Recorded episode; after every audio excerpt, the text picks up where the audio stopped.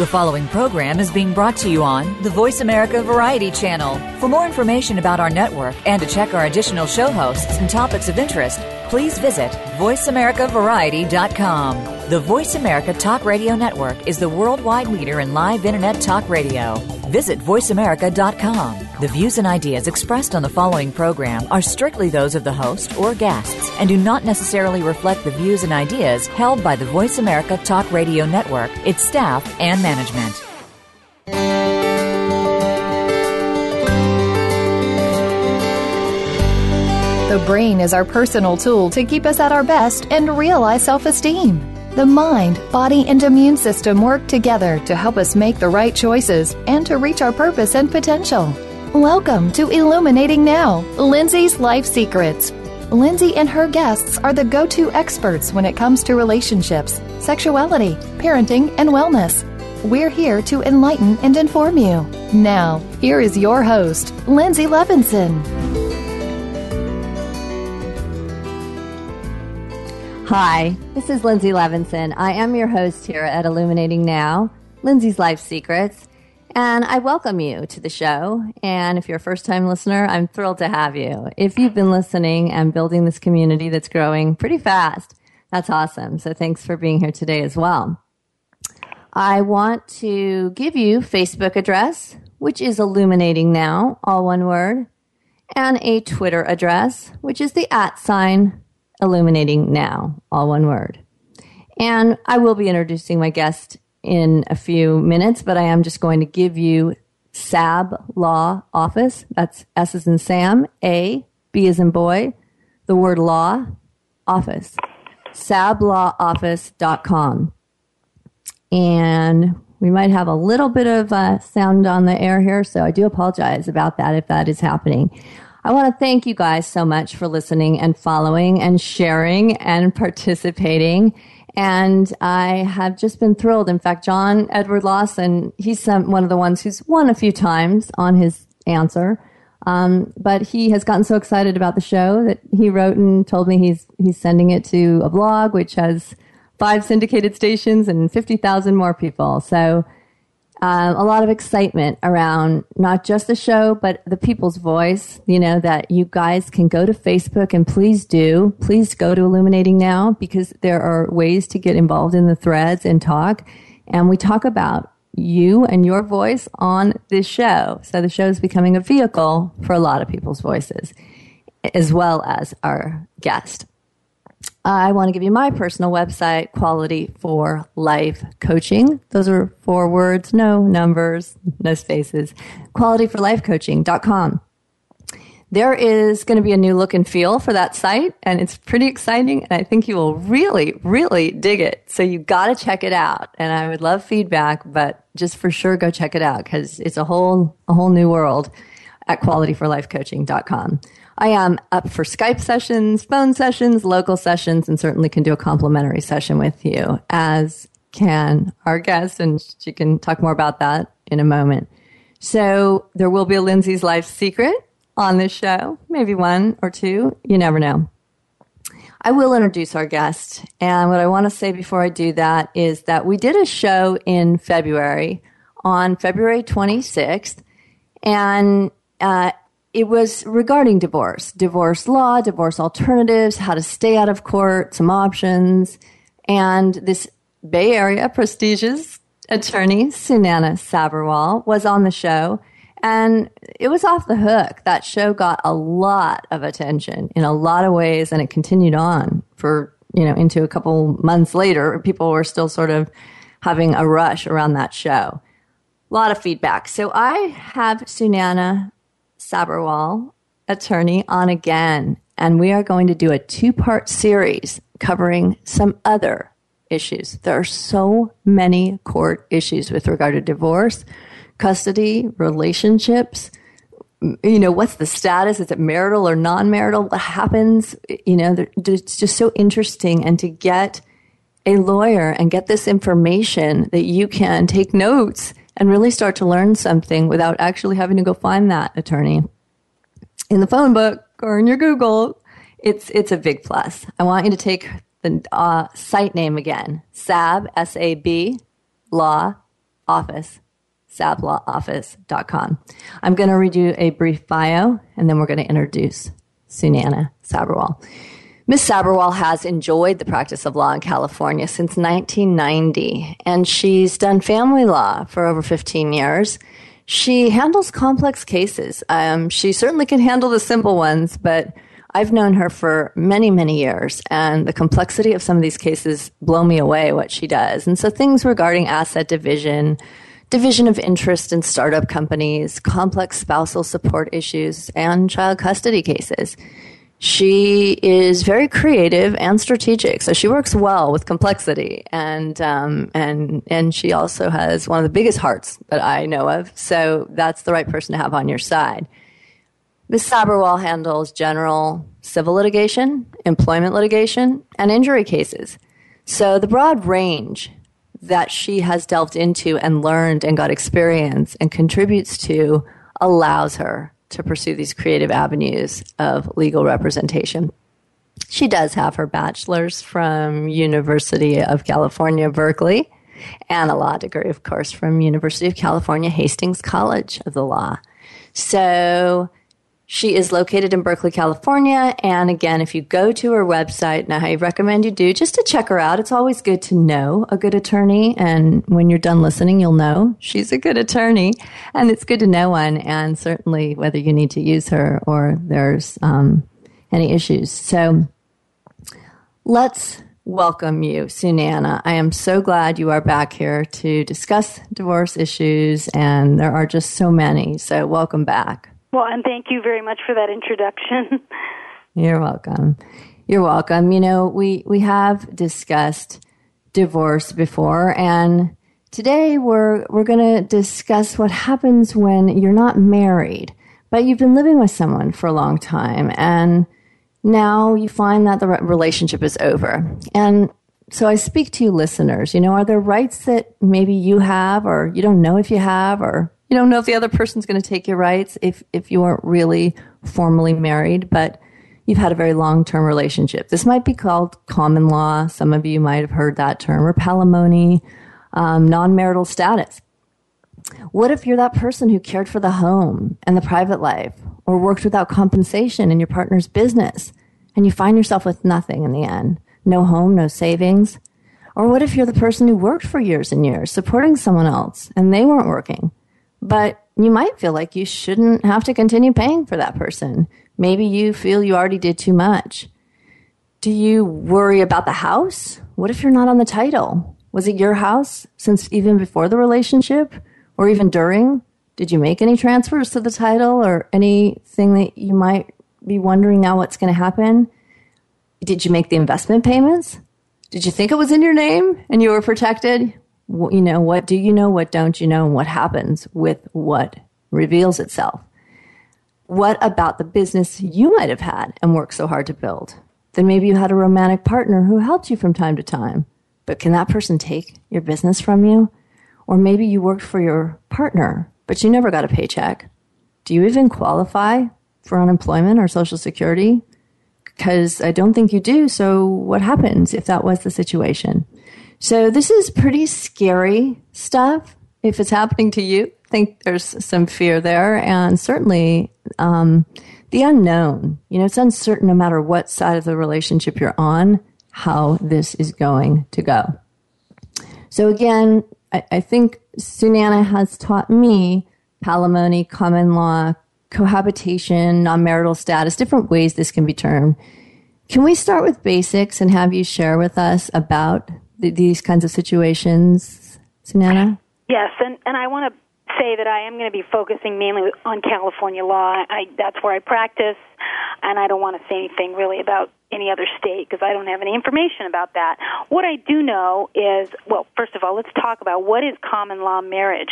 There are a very few handful of states in the country that recognize common law marriage. It's basically two people getting together and saying, we consider ourselves to be married, holding themselves out as being married, dealing with each other as married couples often do. And the laws in those handful of states basically say, well, then you are married. For all purposes and all effects, you are married. Some of those states are Alabama, Montana, Colorado. There are a few more. But we don't have that in California. It was abolished in 1896, I believe it was. So there is no common law marriage recognized. So then the question arises, well, what happens when people live together? People don't always get married. They choose to remain unmarried for many different reasons, but they continue to do many of the kinds of things for one another that married couples do. So in California, what we have, we call this kind of a relationship, it's referred to by courts in the case law as non-marital relationships, cohabitation, Marvin actions, and that may sound a little funny, but that's based on a key case that arose in the courts of appeal in the 1970s where actor Lee Marvin cohabitated with a young actress, a budding actress, who basically gave up her career to be his non-married partner, and they lived together for 5 years. And then when that relationship fell through, she sued him. Now, while she wasn't very successful in that case was really important because it created a lot of law around this area. And basically, the law as described in that case that governs these kinds of relationships is contractual. So the issue is really whether or not a man and woman, or man or a man, or a woman and woman, entered into an agreement to share their efforts and their property. That's really the key crux of these kinds of cases, the core philosophy or legal philosophy is that it is a contract in nature, and it can be an agreement that's in writing, it can be an oral agreement, or it can even be implied by the party's conduct. And now these relationships are often between romantic partners, but it doesn't really have to be. The core concept, again, is whether or not there was an agreement to share parties' efforts and their assets. So, I mean, that just sounds like, and I'm interested to hear you go on, but when you say oral or the conduct, these things seem so, I don't know if I'll go, maybe I've said that word before, unprovable, abstract. Who defines that? So I guess, and I may be interrupting you, tell us more. What would that mean, conduct or oral? Because you could say to someone every day, I love you, or we'll be together forever, right? Or, so what defines and differentiates conduct or an oral agreement? What goes into those categories? Well, and it's true. These agreements are rarely in writing. They just aren't. People don't put these agreements in writing unless they're people with very high assets who have lawyers around them all the time who point out maybe you need something to protect your assets. Most people don't have these agreements. So if somebody is the out person, the person who's sort of stranded there without anything at the end of the relationship, what recourse do they have? They have to show there was some sort of either oral agreement or that the agreement was implied by the conduct. What does that mean? Well, oral agreements are words people say to each other. I consider, if you put your sweat equity into this house, I consider you to be a part owner. That would be an example of an oral contract. If you do this, I'll do that, and that would be the oral piece of it. The problem with those kinds of agreements are that these kinds of conversations people have typically are not done in front of witnesses. So you typically have a he said, she said situation. So then, as lawyers, we look to what was the conduct? How did these parties did their conduct support these words that they spoke to each other? And so then we start to look at how the parties arrange their lives, how they arrange their finances, whether or not they gave something up and to somebody else's benefit, and that's sort of how we create these I want to say stories, and I don't mean stories in a negative way, but really presenting a case like this requires telling a really good story that would be persuasive, that these parties really had expectations and they each had an intention to have an agreement where they would be sharing with the other person either their efforts or, their things. And does this, if you can prove this, I mean, again, to me, it sort of spins in my head when I think about it, because I think about it. Well, what if you took trips together every year? What if you, again, gave diamond rings or wrote I love you in every single card? I mean, so again, and conduct is, did they invest in anything together? Did they do a business together? Did they make plans to buy a timeshare for life? So there's all kinds of things, but you know, is there something that wins a case, or is it really as what I'm going to call sort of arbitrary as it sounds? Like, it's just depends on how well you tell the story.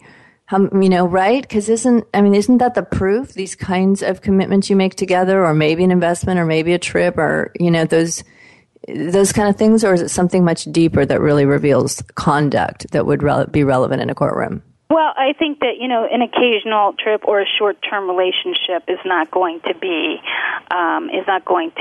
support, you know, an agreement like this. It's really a long history of conduct.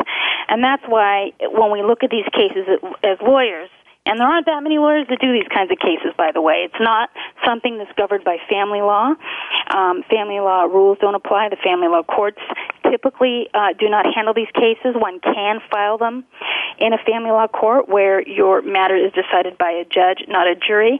But these cases, I believe, are more successful if they're presented to a jury. So it would be a civil case filed in a civil court of law where you have a right to a jury to hear the evidence and to make a decision about whether or not there were these agreements. And I think that makes a lot of sense, because people who decide your fate, which would be a jury, are people from, you know, they have similar lives. That's the whole foundation behind our jury system, is that you're having a trial by your peers, and people understand how people make agreements, and you know, as opposed to maybe judges who are trained in and more used to just dealing with the written agreements and written laws.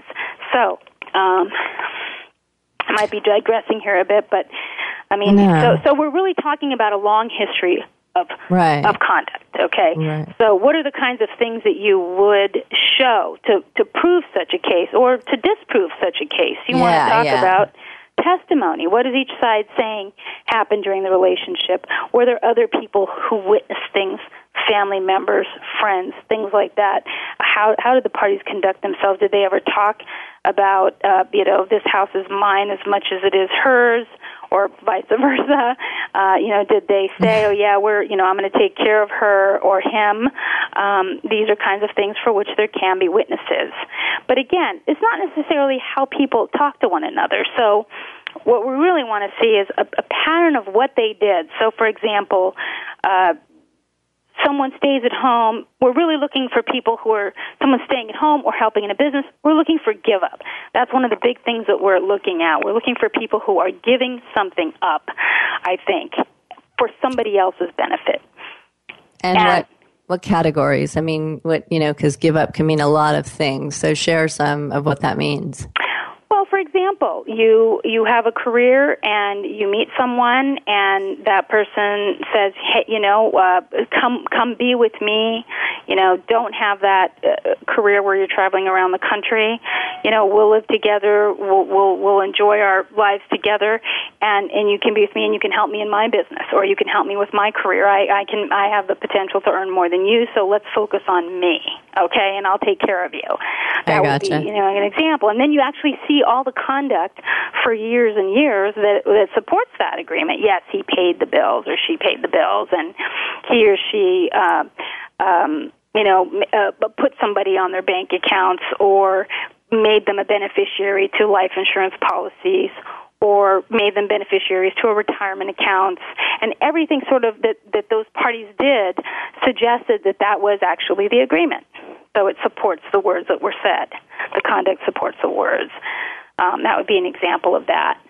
Yeah, which still, couldn't each person still, though, have the exact same story, just with little tiny pieces switched around, so it changes everything? Like, you know, he did say this to me, or she didn't say that to me, whatever it is. In other words, they could have the same story. Yes, we've been in this house for 20 years. Yes, we do take trips, but each one, and just, how does somebody delineate when the guy is saying, you know, she asked me to handle her paycheck. She said she always gets confused and she's a child, and she just was so thrilled to get a partner who would do that. And she says, he's had my paychecks all this time. And he says he invests and we lost a lot, so there's really nothing to pay me now. You know, who delineates, who decides? Is it just credibility or character in the courtroom? Well, that's some of it. That is certainly some of it, but there are also other legal theories that allow someone recovery. For example, in the scenario that you gave me, where somebody is giving, maybe they get a little paycheck and they give it to their partner and to invest because they're a better investor, more savvy, and then they do this for 20 years, and then all of a sudden, the person who's been managing all the finances says, I don't want to be with you anymore. Please leave the home, So there are theories of the law that protect someone against something like that, and that would be the concept of, we call it a constructive trust. You have entrusted something to somebody to manage for you, to hold, to try to grow for you, or to use for your benefit, and instead they keep it. And that would be, so the court would say, well, I'm imposing a constructive trust on this money, and you now need to pay that person back, with interest. So there are other concepts in the law. While contract is the main concept, there are other forms of legal theories that would allow someone to recover, depending on the specific conduct in that case. And I really have to say that each one of these cases is so different, can be so different from another. And I really do think that lawyers who do handle these cases screen them probably pretty well, because you can't, obviously no one expects, you to be in a short relationship and then be dealing with a lawsuit. Okay, that's not, it's just not common. So key features of the cases that make them maybe meritorious would be longevity, which we touched upon already, showing a long pattern of a relationship. The give-up, I think, sacrifice is really important on many levels, because there's a concept in contract law that you're giving something up to get something, so it serves that purpose. But also, I think, on an equitable basis, because many of our laws, especially contract laws, are based in equitable principles, what's fair. So if you're really giving something up for somebody and benefiting them, then our laws say you should get something back for that. Either the value of what you gave, or an interest in something that you worked on, whether it be, say, working on a house or working on somebody's business. The give up is really important. Okay. What else might be something that is part of, what makes a case strong?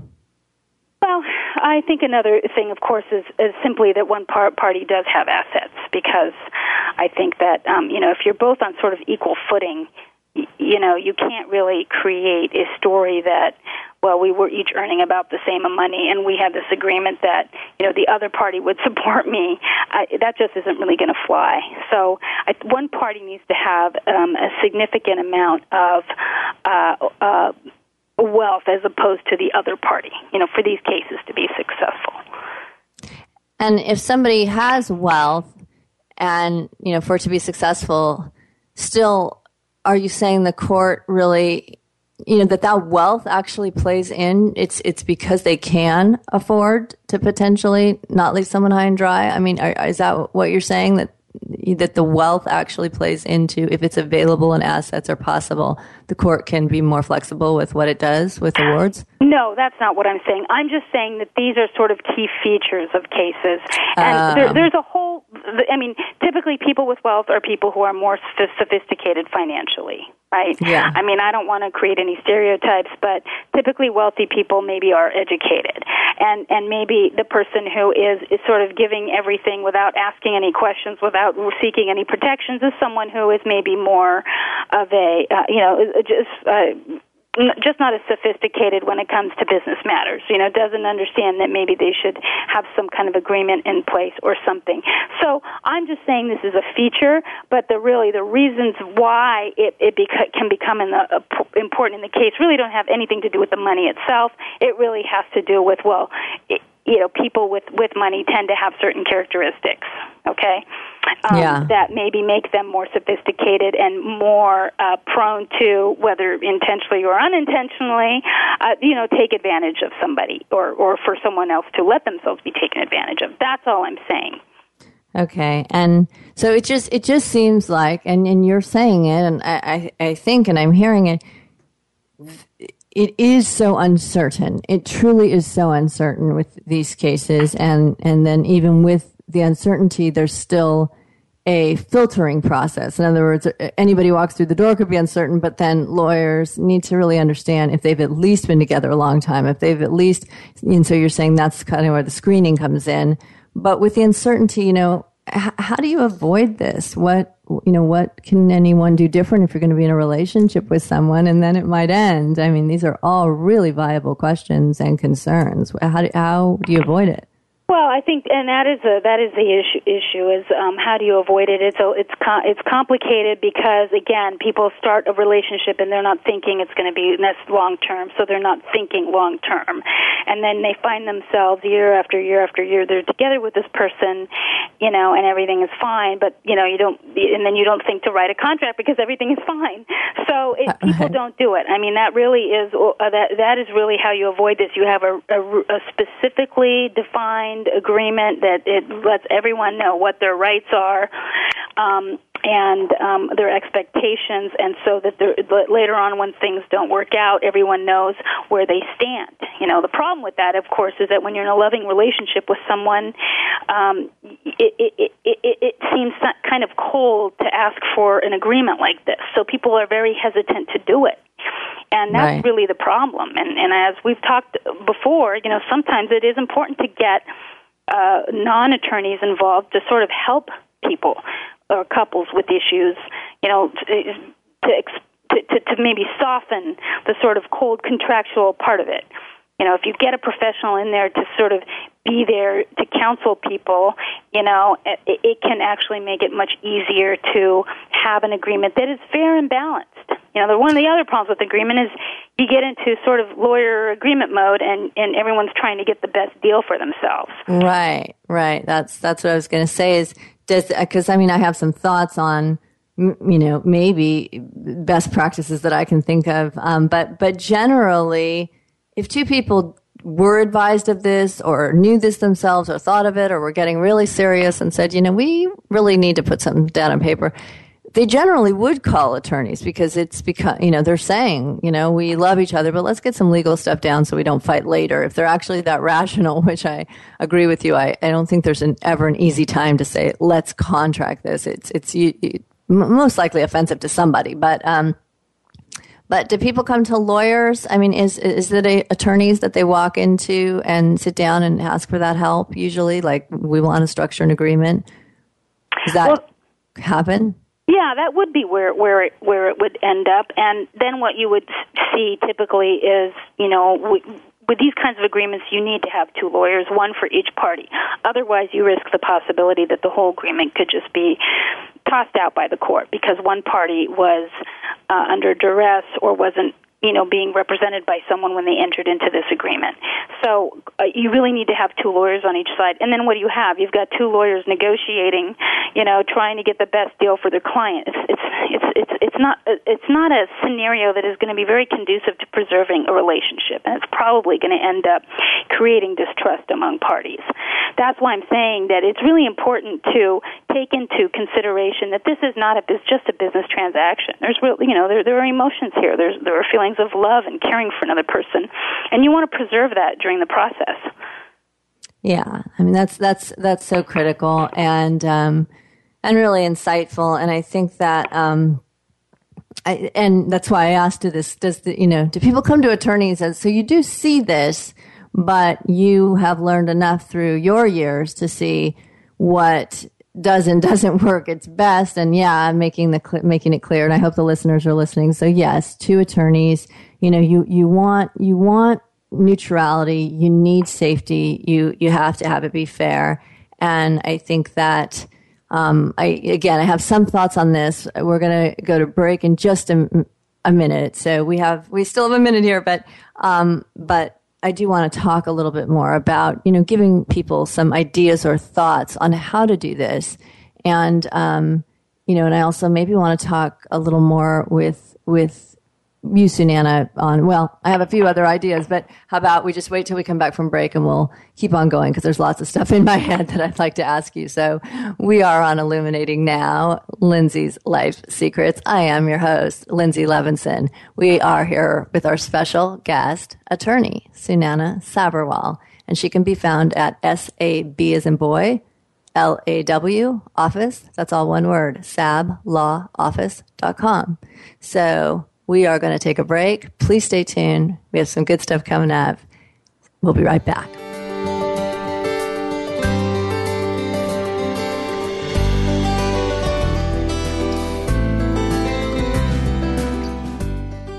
Bob Pritchard has over 30 years of experience as a straight-talking business consultant and author working with some of the top Fortune 500 companies. Now he's come to the Voice America Business Channel to help you and your business. Tune in to the Bob Pritchard Radio Show for information about starting and successfully running a profitable business. From the movers and shakers to great marketing screw-ups, you can't afford to miss a single edition of the Bob Pritchard Radio Show, Tuesdays at 5 p.m. Pacific, 8 p.m. Eastern on Voice America Business.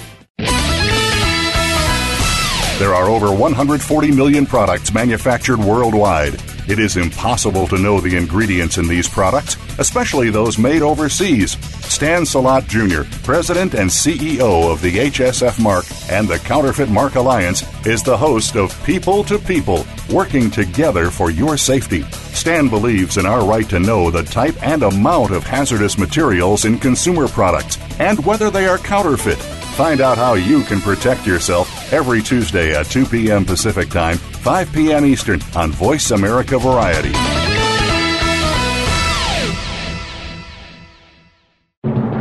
There is a species that remains undiscovered by modern science. This species is known by many names, but most commonly known as Bigfoot.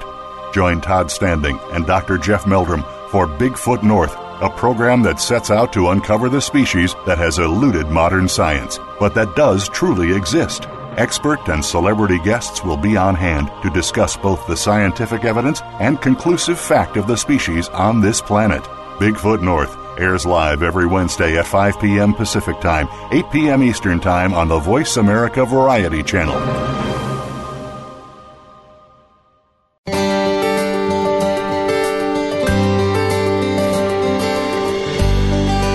Are tuned in to Illuminating Now, Lindsay's Life Secrets. To connect with Lindsay or her guest, please call in to the show at 1-866-472-5788. That's 1-866-472-5788. You may also send an email to lindsay244@sbcglobal.net. That's linzi244@sbcglobal.net. Now, back to Illuminating Now. Hi, we're back. This is Lindsay Levinson. You are listening to Illuminating Now, Lindsay's Life Secrets, and you are listening to our guest today, Sunena Sabharwal.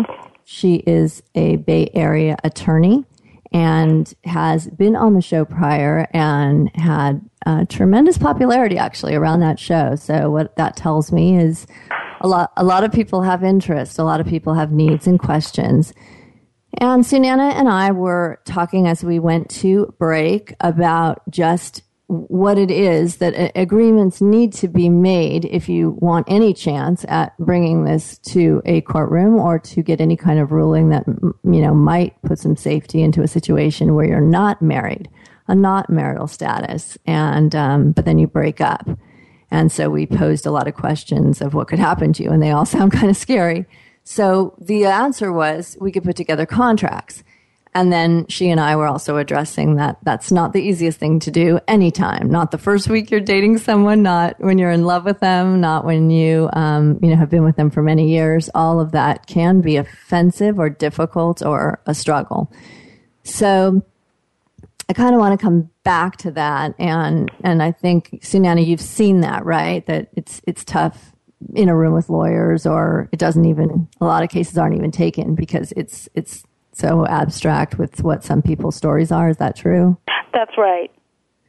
Yeah. So I think that, you know, what we've talked about, and I know that we had some of this on our last show and probably always will, is, you know, Sunena and I, we agree on a concept, certainly a concept of wellness, but that can sound a little foo-foo when you're talking about the law, but that legal can actually intersect with wellness. And in fact, we both agree we could turn up the volume on that a little bit. We, you know, put things in categories, and when it's all legal, it can be harmful, it can be unfair, it can certainly be traumatic to go through, and quite often someone else ends up with the control, whether it's a judge, whether it's a jury, whether it's even an ordered mediator of the court. You know, somebody writes up something and it's not what you wanted. So I think we're both very big on negotiation. I think it's really important. I want to say this. I think negotiation with emotion is never safe. I'll just go ahead. I'll make that a Lindsayism, you know. I'm not saying it's some real rule, but negotiation with emotion, if you're really emotional, it's not safe. So these cases, to me, would be the epitome of emotional because, you know, you're trying to figure out a love contract of some sort and how people shake out. So I think structure becomes really important. Sometimes structure is really hard to live with, and we don't really like it. But structure does give us some safety. So I think that if there's no real clear laws and safety when it comes to non-marital law, or maybe there are laws, but the non-marital law story is fuzzy. So it ends up creating high emotion. And my belief is also anxiety and panic. You know, so these are not the places you want to be either just with the partner that you have and trying to go through it in that kind of state. And you certainly don't really want to have anxiety, panic, or anger when you're with lawyers in the room either. So I think that a coach, a counselor, a therapist, if it's anything that needs some clinical attention, you could be really sad and, you know, really need to address some of the issues that have gone on even in the relationship. A mediator, conflict resolution specialist, but folks that have some training on what it is to be kept safe while negotiating and to maintain health.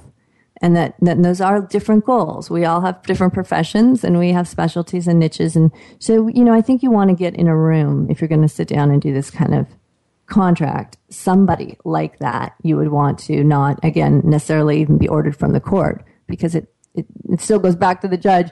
You're talking about on your own saying, let's do this. So if you listeners are listening to this right now and you're thinking, I've been in a relationship for 10 years.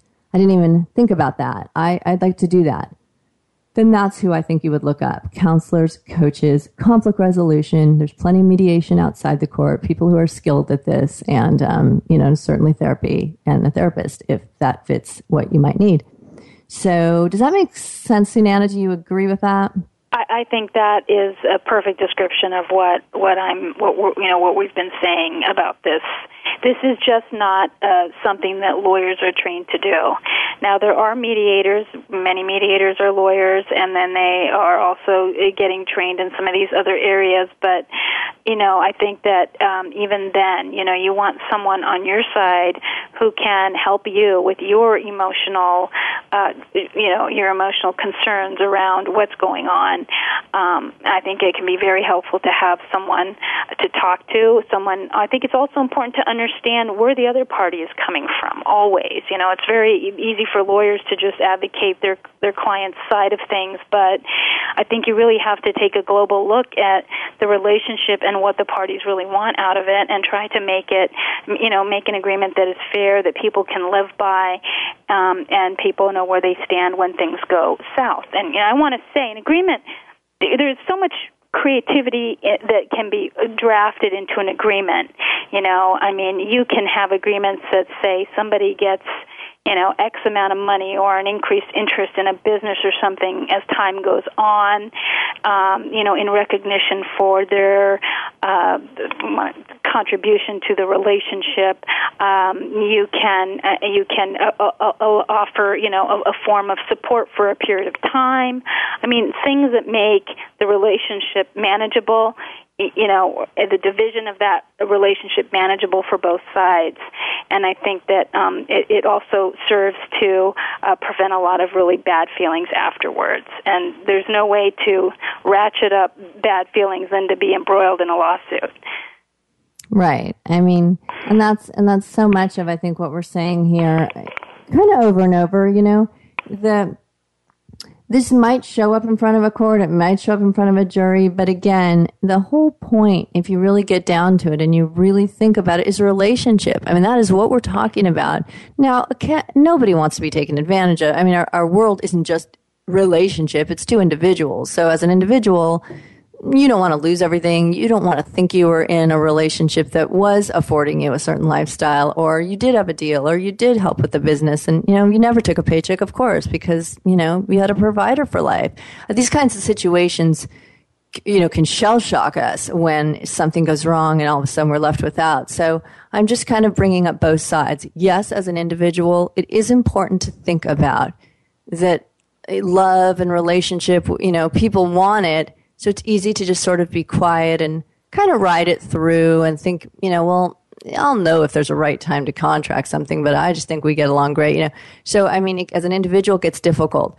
But really, this is not anti-relationship. Even though we're talking about lawyers and coaches and counselors and, it can sound like this is a rough spot. But this, much of what we're saying here is we're giving some strategies and we're trying to strengthen. If you're listening out there, and I bet there's so many of you, because I think there's a lot of a trend toward not remarrying and maybe people never married, but there's, with the divorce rate as high as it is, a lot of people get together and it's not necessarily with marriage, but they still have very long-term relationships. So we want to preserve that.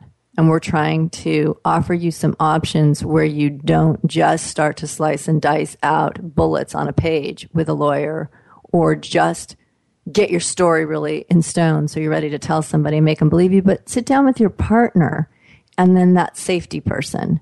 Because I still say, even with your partner, it is emotional. So it starts to hurt people's feelings when there's just two of you in a room and you're both trying to say, I think I would get that, right? Well, no, I would get that, I think. And then all of a sudden somebody's hurt.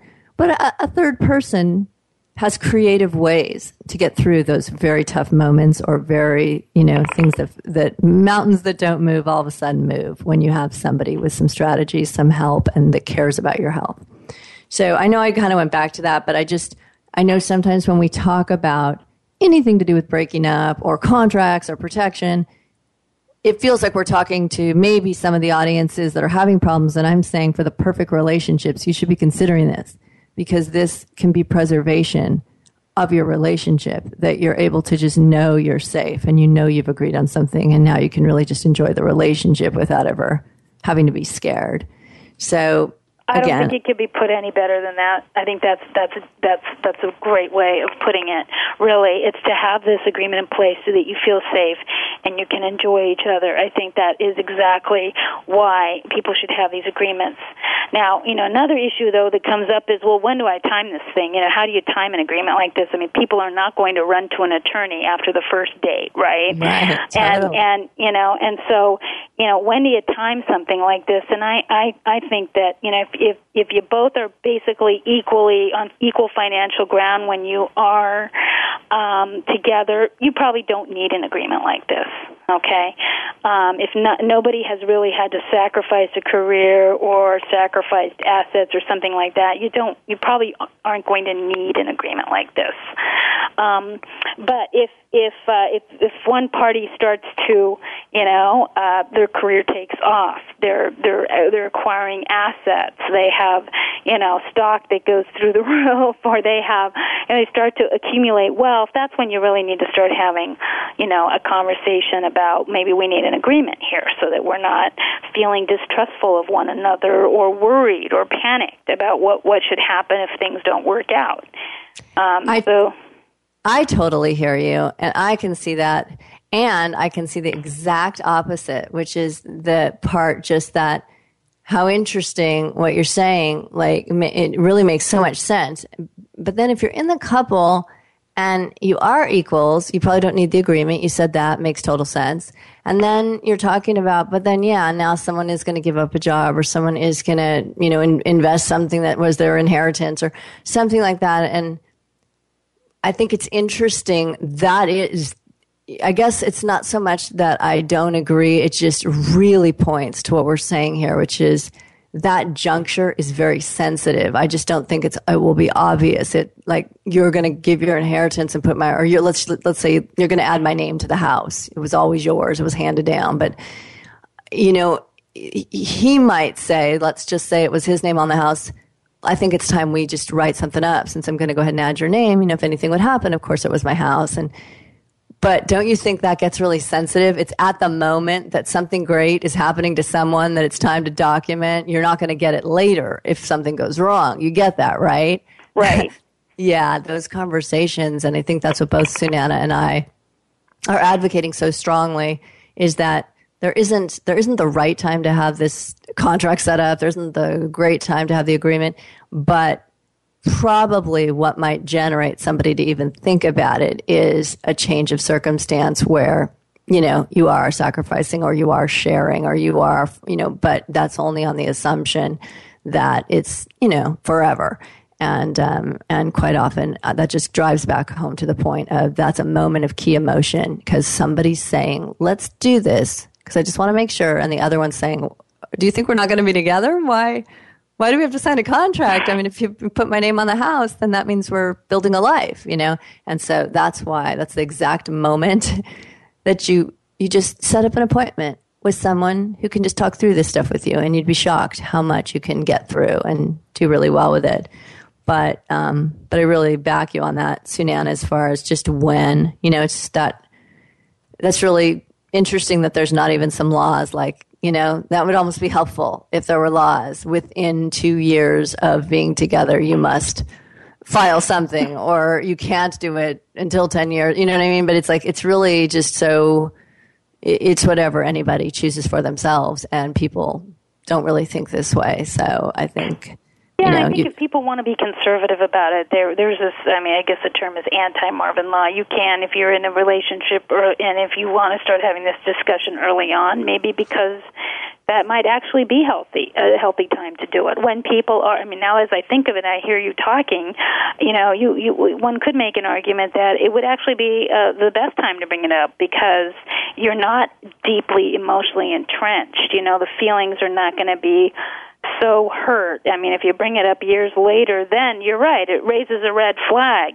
Oh, why are you thinking of leaving me? Right. You know, maybe if you start the conversation early, so people can have what are called anti-Marvin agreements. They can get together early on and say, look, let's just be really clear. What you have is going to be yours. What I have is going to be mine. If we choose to share something like buy a piece of property, then we're going to have an agreement that says only if we both take title will we have an ownership interest in it. You can set that all out early, and then as time goes on, you can modify it or alter it as the circumstances may require. You know, one person, you have a child with this person. Now you're not able to earn the money you did. You know, at that point you might say, well, this agreement isn't going to work for us right now. We need to alter it. You know, if you kind of have that conversation early on, maybe that is, you know, one of the ways of dealing with it. I really think you have to, you know, it really depends on people's personalities, but that could actually be a good time to start this conversation and then change it as circumstances change. Yeah. And that makes sense. And I like that too because it builds, I guess I'll say, you know, in our world, maybe in psychology we call it modeling, but, you know, you build modeling, you build a way of thinking. So if it becomes simple in the beginning, like, well, I don't have anything more than you and you know, let's just write this that no, you know, what's mine's mine, what's yours, no one's yours, but like you're saying, and then there's terms of if we do these things, we'll change it later. But now if you just really entered into that, you've already built a foundation. You already have a foundation of thinking, which is contractual. And it doesn't, no one gets anything from anyone. You know, it's a really simplistic and what I call non-heated, non-charged situation. But then, you're right, something changes and it makes total sense. Of course you're going to talk about your contract. You have one. So it's a total way of thinking that I think would be really healthy to sort of instill right from the get-go when no one is feeling risky and everyone, and no, especially if they're equals, you know, it's just like really easy. Yeah, you have yours, I have mine, we're good, you know, and then later, oh, our contract should probably be changed because something's switched. So anyway, I think this is all so interesting. And so anti-Marvin that's an actual law, like. Well, that's just a term. You know, these are just terms that we can use. The concept is basically by us living together and sharing some things, that doesn't mean we have ownership in each other's things, okay? And so it just really spells it out that that's not what we're doing by living together and being in a romantic relationship. We are not having that kind of an agreement. I gotcha. And so are there any cases, are there any, you know, anything specific that stands out for you where you know this, you know, was brought to the court and... Well, I mean, I can actually talk. Well, I'm obviously not going to reveal confidentiality of anybody, but I can give you scenarios of situations where I have had to deal with these issues, and just to give you a sense of, you know, how is it that these cases come about. And I might give you an example of, you know, someone starts a business. It's a very small business. You know, it's barely making any money, and then another person comes into their life, and you know, it's they want to be together, and they want to be together during the day too. So you know, she starts working in the business, and she's contributing. I mean, the business is starting to grow, and she's becoming savvy at it also. But everything's in his name, you know, everything, the lease, everything, the name of the business is, you know, everything's in his name, and she has nothing. And the relationship goes on and on like this for you know, over a decade, for almost 20 years. The business grows from something very small to something very large, and then something happens. You know, the relationship falls apart, or a party dies or something. And there's nothing there. The house isn't in her name. The cars aren't in her name. There's not a single bank account in her name. And she's literally homeless and has nothing to her name. You know, and then, so, you know, so that would be a situation where getting a lawyer might be a good idea, because you have really put a lot of sweat equity into something and made it grow. You know, yeah. So that would be an example.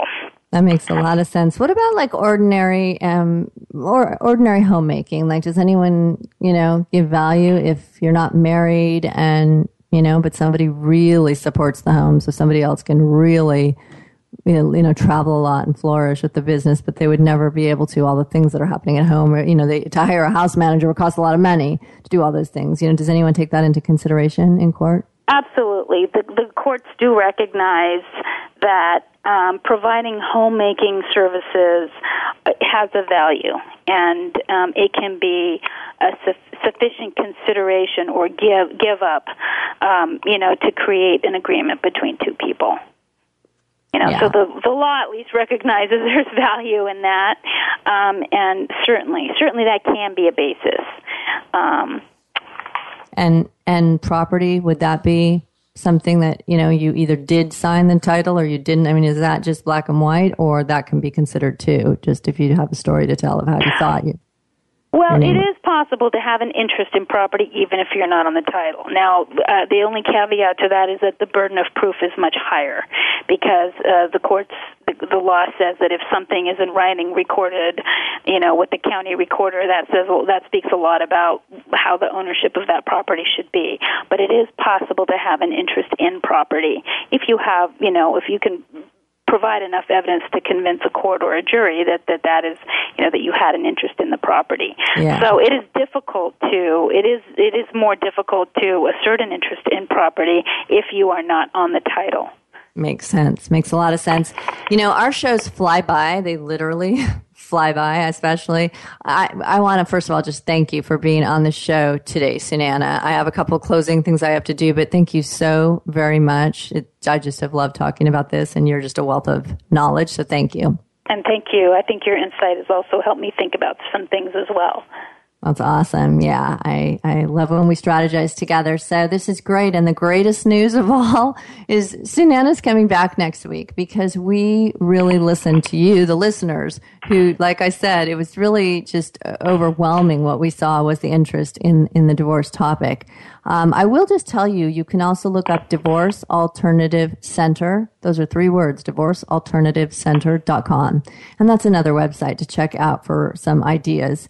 But next week, we're going to touch on custody. We're going to get into the issues of custody and decisions and child preference and, you know, just how courts decide things, or who decides things, or does a child get a say, or a parent get to influence a child, or, you know, there's just so many. So I bet right now, if I stop and ask all of you to think, are you going through something with custody? Have you in your life? And if you're answering no to both, I'll bet you know someone who is. So I just want to, you know, bring it to your attention, to tell everybody to listen next week, because I think it's a show that really will affect a lot of people. My Lindsay's Life Secret. It's really what we harped on this show. Seek counsel, and I mean a counselor, I mean a coach, I mean a mediator, conflict resolution, therapist, whatever it is, and it could very well be a lawyer, but some training in psychology, some training in health, so that you do not feel so exposed. The more you stand to lose, the more you really need to step up to build some structure, which is that third person. And that will help you integrate your emotions into the negotiations. So that's the Lindsay Life Secret. It's critical to bring a third party in when you are emotional and it's time to negotiate. I want to give you addresses again. I know we sort of speed through these things, but Facebook, if you have any comments on this or feedback, again, you can certainly say them on Facebook at Illuminating Now, all one word. I'd love you to follow us on Twitter, which is just @ Illuminating Now. And I really, really encourage you to look at the website, S-A-B as in boy, L-A-W, office, sablawoffice.com, so that you can decide if you might like to just give Sunena a ring and see if there's something that you might want to be working on. Thank you so much for choosing us. I really, really appreciate that you do. And again, next week's going to be great, talking about custody. Very informative. Have a great week in the meantime. Thanks for joining.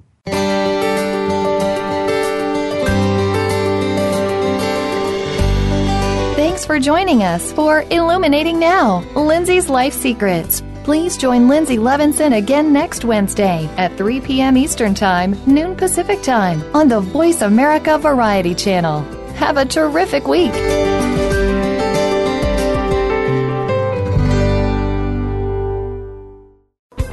Thanks again for listening to the preceding program brought to you on the Voice America Variety Channel. For more information about our network and to check out additional show hosts and topics of interest, please visit voiceamericavariety.com. The Voice America Talk Radio Network is the worldwide leader in live Internet talk radio. Visit voiceamerica.com. The views and ideas expressed on the preceding program are strictly those of the host or guests and do not necessarily reflect the views and ideas held by the Voice America Talk Radio Network, its staff, and management.